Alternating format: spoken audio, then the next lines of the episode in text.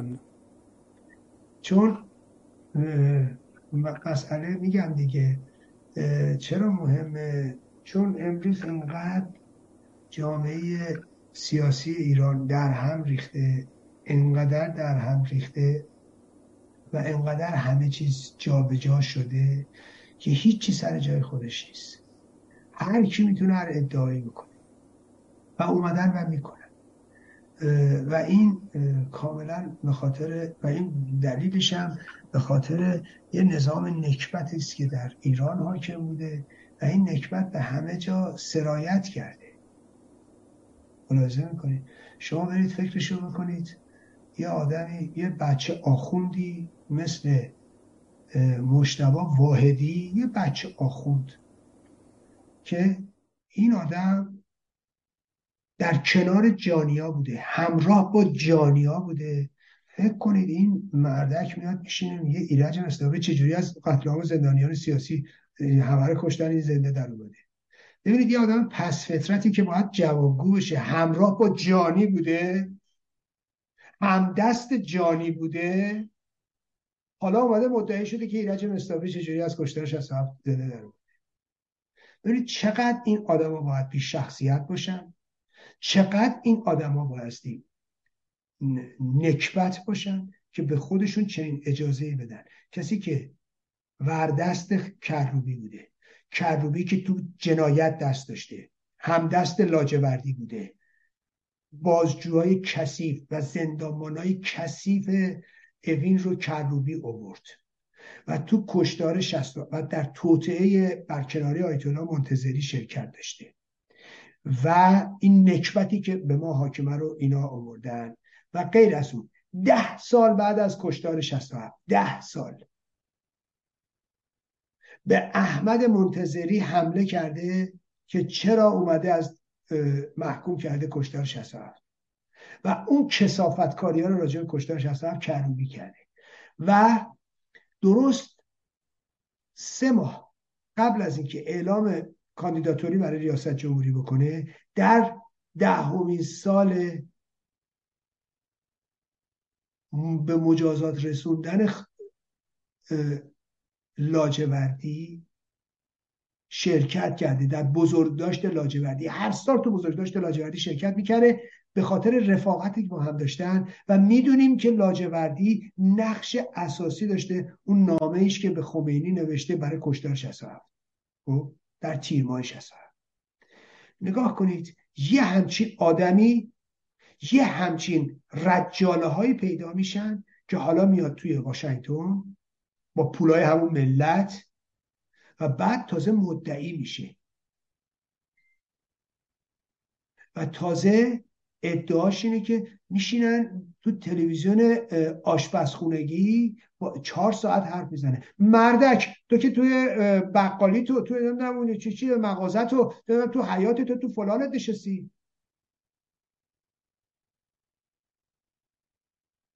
ببینید یعنی ما به یه همچین کسایی روبرو هستیم.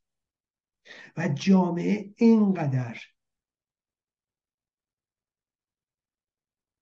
به هم ریخته است. که یه همچین آدمایی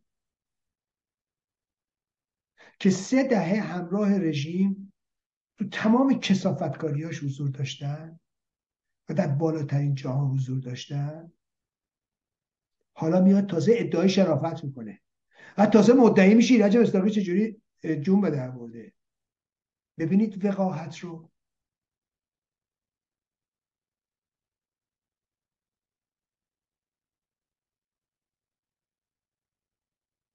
من باید تازه بیام به یه بچه آخونده و وقی بیام چجوری زنده بودم.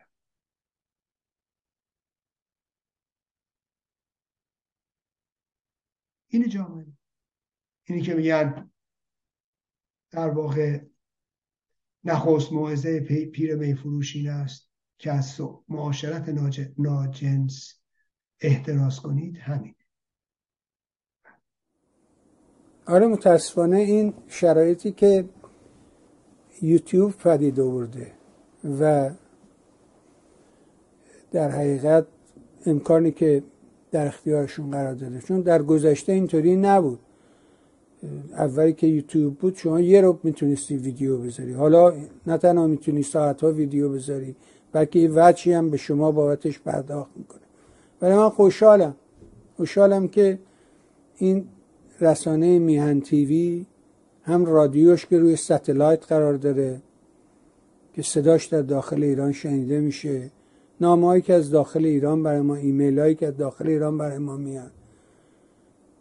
و بدون پشتیبانی مالی نمی‌دونم عرب و عجم و اینها این آقا باید بیاد بگه که آقا یه میلیون دلار پول نقدی که داده خونه خریده تو ویرجینیا یا 250 هزار دلار تو پاش کردن. اون مغازه یو پی رو بهش فروختن 250 هزار دلار. این یه 250 هزار دلار نقد رو از کجا آورده؟ حالا پول وسایل خونه که با خانم گنجی می‌رفتن از بهترین مزونا نمی‌دونم مبلمان خونش رو میخریدن اونا بمانن. بیاد بگه این پولا رو از کجا آورده با بچه کی بوده؟ چجوری این پولا رو در آورده؟ ساده است دیگه. ما میگیم که با این تلویزیون آشپزخونهمون تا کجا را رفتیم؟ اونم بیاد بگه. ازم به حضور شما که آقای بهرام پرسیده که ضمن تشکر و ابراز ارادت به شما چون می‌دانم آقای مستاقی به معقولات اجتماعی و فرنگی علاقه دارن اخیرا محمود شهریاری مجری معروف در یه تبلیغات فروشگاه رفاه حاضر شد و در آنجا با موزیک آیده رقصی. در این بین امیر فرشاد ابراهیمی او را به سخره گرفته و به او انگ حکومتی زده. عکس عمل مردم دقیقا خلاف جهت بود و گفتن شهریاری باید نام بخوره و کار او اصلا بد نیست حتی رقص او را هم تایید کردن. حال در این حیث و بیس ایرج تحماس که خاطرات کودکی نسل من را خواسته یه شوخی تلخ انجام داده. مردم شهیدن به او حمله کرد. می‌خواستم از دانش و بینش آقای مستاقی کمک بگیرم. بدونم این دوگانه بودن و دوگانه دیدن ما رو چطوری در این ماجرا تحلیل می‌کنه. بله. اول از که بگم امیر فرشاد ابراهیمی یه کلاش یه حقوقباز یه شیاد امیر فرشاد ابراهیمی در آن واحد معمور منبع سه تا سازمان امنیتی بود. این امیر فرشاد ابراهیمی. یک در واقع همراه و همدست با سرویس امنیتی اون داستان نوارسازان رو درست کرد. به خورد خاتمی داد این شیاد با سپاه با دستگاه امنیتی سپاه و با نیروی انتظامی و به خورد خاتمی دادن خانم شیرین عبادی رو فریب دادن و پرونده براشون درست کردن. همین کسافت این یک آدمی یه رود راست تو شکمش نیست. من بارها راجع به این مطلب نوشتم توضیح دادم که این چجوری مهره پلیدیه و یه و چه استفاده ها ازش کردن و حالا بیاد یک داستانهایی رو علم می‌کنه و اینا.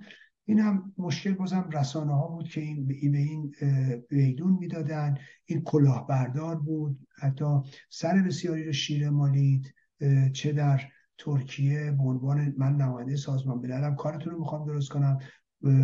اینها رو سرکیسه کرد به لحاظ مالی و چه به لحاظ عاطفی افراد رو که نمی‌دونستن فکر کردن این میره صدر آمریکا میره به دروغ میگم من کارشناس کارشناس نمی‌دونم فلانم و از این داستانا چه می‌دونم به دروغ و دقل من دکترای حقوق بشر از دانشگاه ترکیه دارم. همه اینا دروغ همه اینا جهل.